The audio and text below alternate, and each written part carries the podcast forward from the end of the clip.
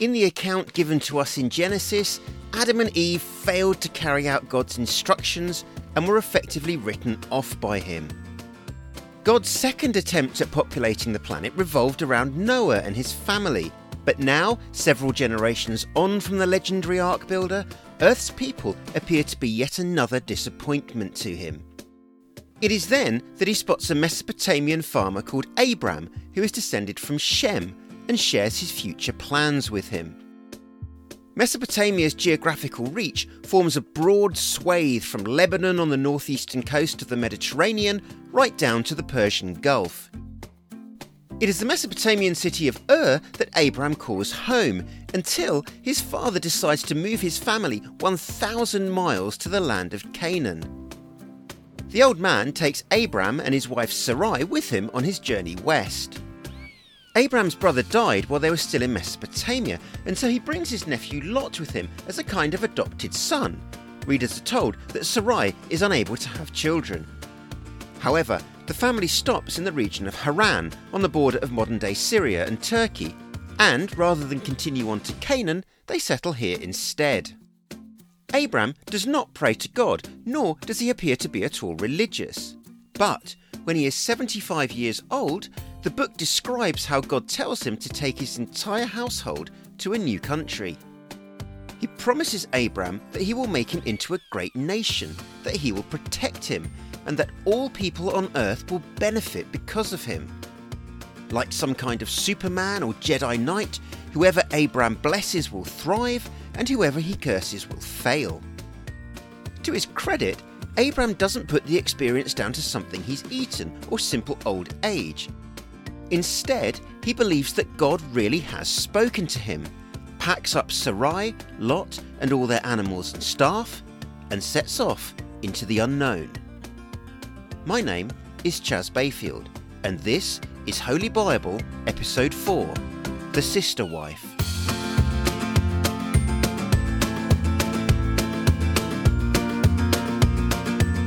Before we begin, I'm not a theologian or priest, I'm an advertising creative director. The thinking is that the Bible underpins three world religions, making it a book with a lot to sell. All quotes are taken from the New International Version UK edition of the Bible, and I would warn you that you will not be told what to think. This is the Bible minus the religion, the story minus the spirituality. So, back to Abram and Sarai's journey. Abram's destination is Canaan.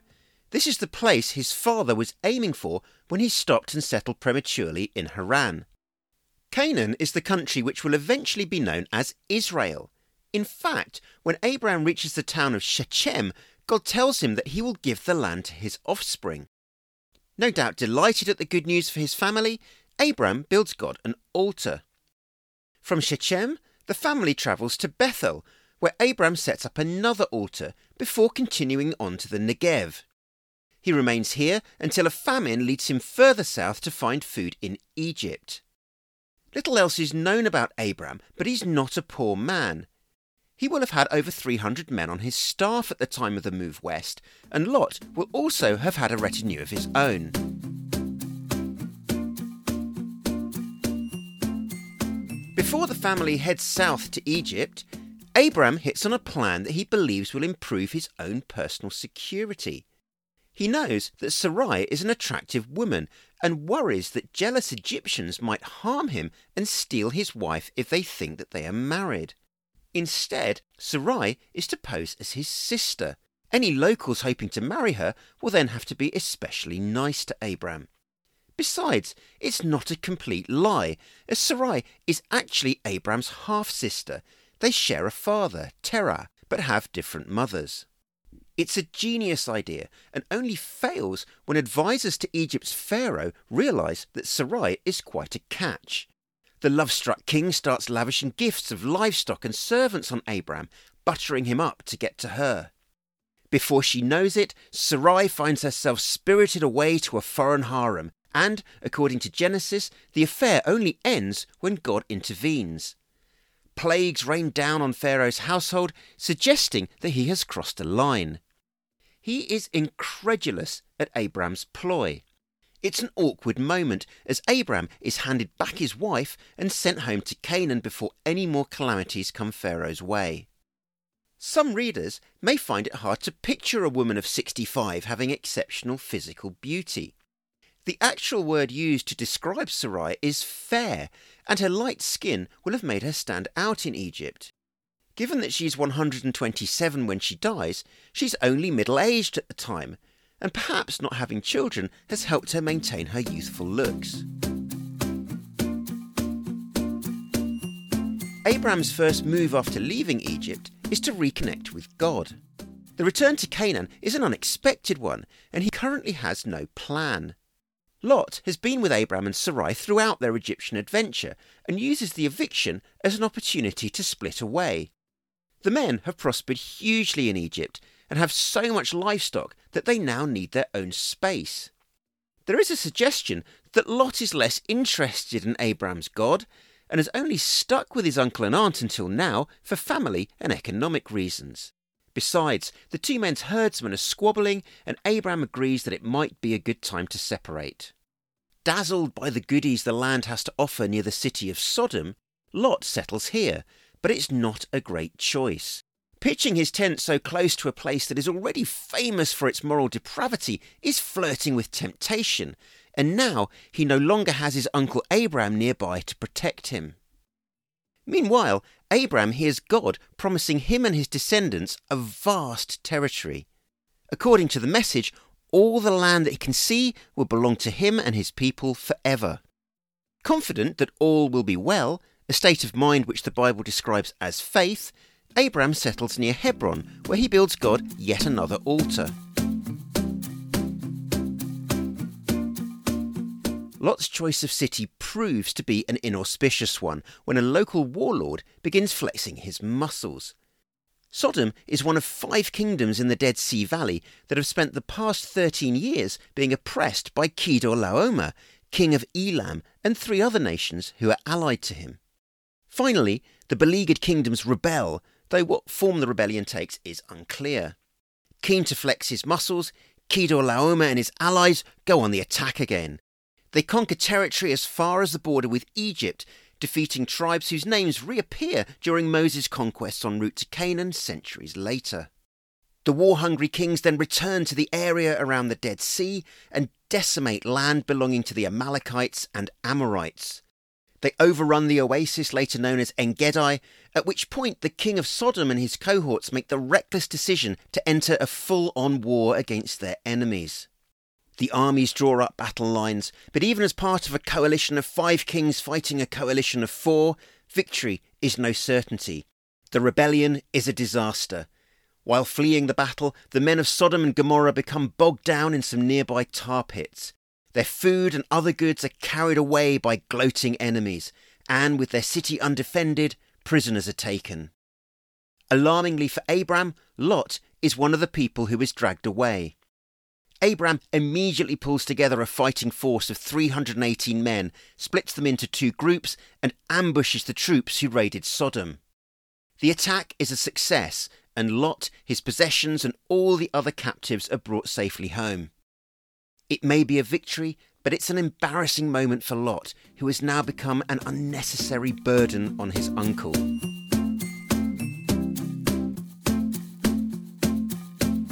After his success against the king of Elam, Abram is visited by the grateful king of Sodom. The king brings with him a priest, a man named Melchizedek. Melchizedek manages to believe in God without there being any kind of organized religion in place, a rare faith that he shares with Abram. In fact, he is described by Genesis as a priest of God, as well as being the king of Salem. After the battle in which Abram rescues his captured nephew, Melchizedek arrives with bread and wine and blesses Abram, reminding him that it is God who has given him the victory. Melchizedek remains one of the Bible's most mysterious characters. Appearing to have no father nor mother, and with a reign that lasts forever, he is seen by many as a kind of proto Jesus. In the New Testament book of Hebrews, Jesus is described as a priest in the order of Melchizedek, possibly because both men appear to be fully human and historical rather than angelic or mythological. Melchizedek is the first person in the Bible to be described as a priest, but as for exactly who this strange yet zealous God fearing pagan might have been, readers are left with more questions than answers.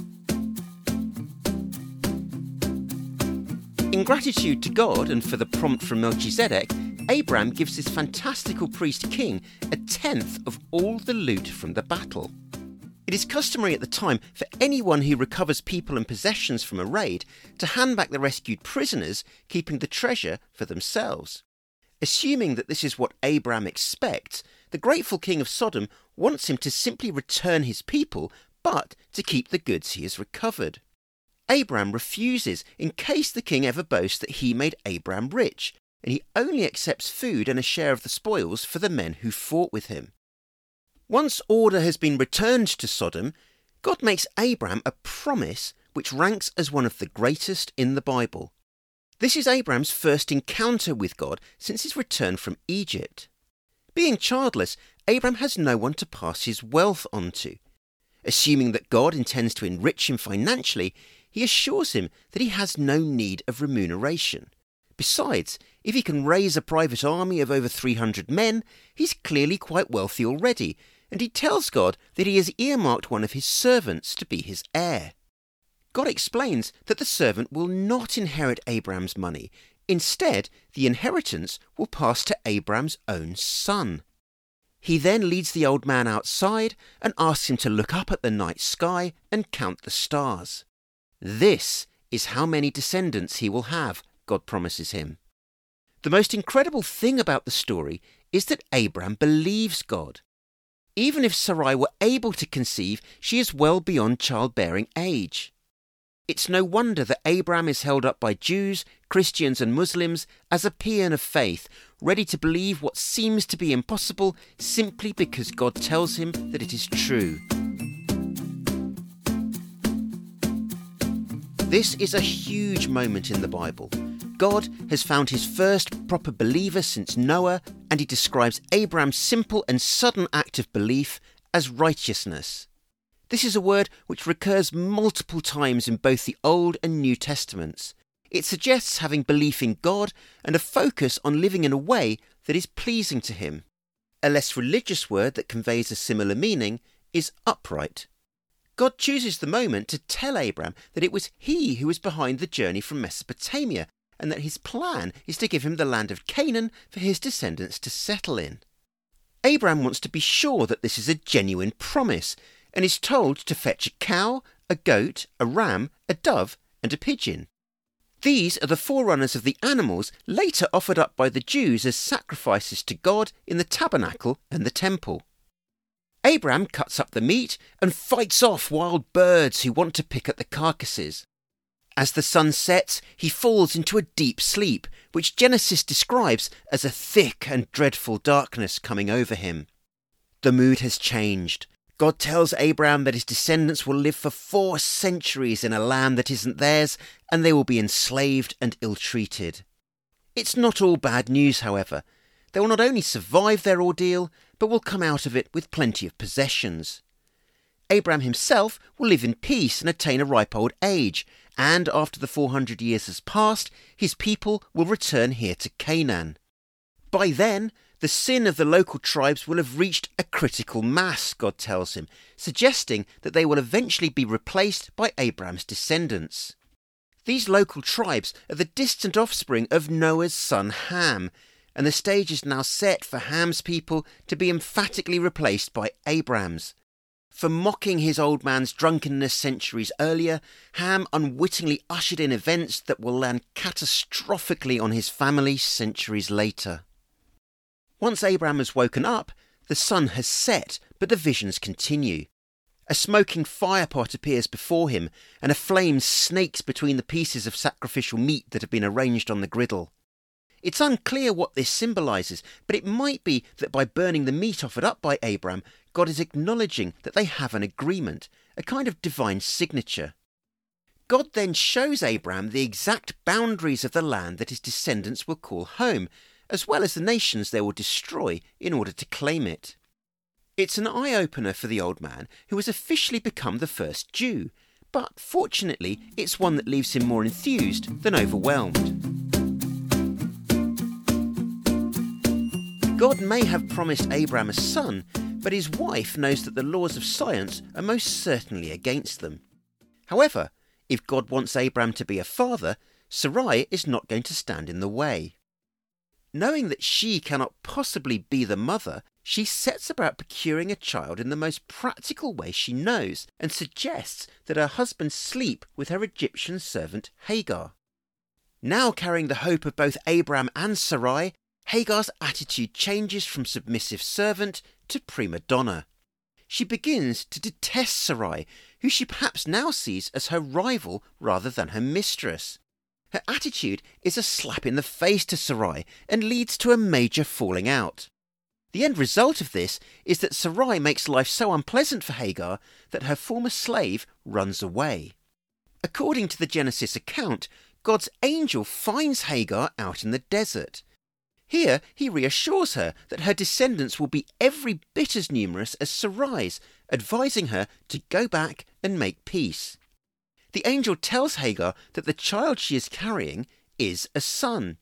He will be a wild donkey of a man, who she will call Ishmael, which means God hears. Hagar is told that God knows all about her situation, but the future doesn't appear to be ideal for her child. He will fight with his brothers and will live in perpetual strife with everyone. Still, Hagar doesn't appear to be fazed by the news and seems pleased that God has taken an interest in her life. She describes him as the God who sees me and dedicates the well where she meets the angel to the encounter. Abram is 86 years old when his and Hagar's son is born, and in line with God's instructions, he names him Ishmael. Thirteen years later, God appears to Abram again, and he reminds him that if he follows him and continues to live a blameless life, he will be rewarded with a constellation of descendants. Now 99, Abram falls to the ground in gratitude and awe. God promises him that he will become the father of many nations, and that his name should no longer be Abram, but Abraham, which means father of many. God shares with him that his descendants will become nations and that some will be kings. This covenant between God and Abraham's family will last forever, he is told. The land of Canaan will be theirs in perpetuity, and God will be their God.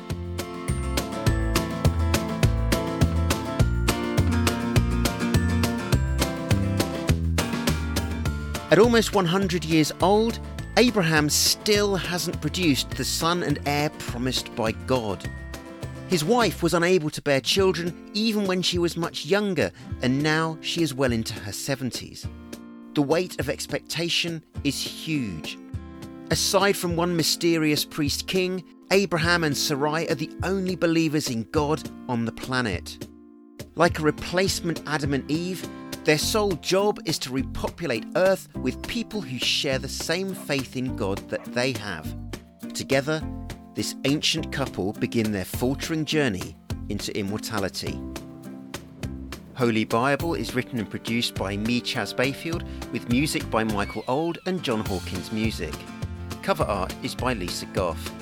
Please send any comments and feedback to contact at holybible.com.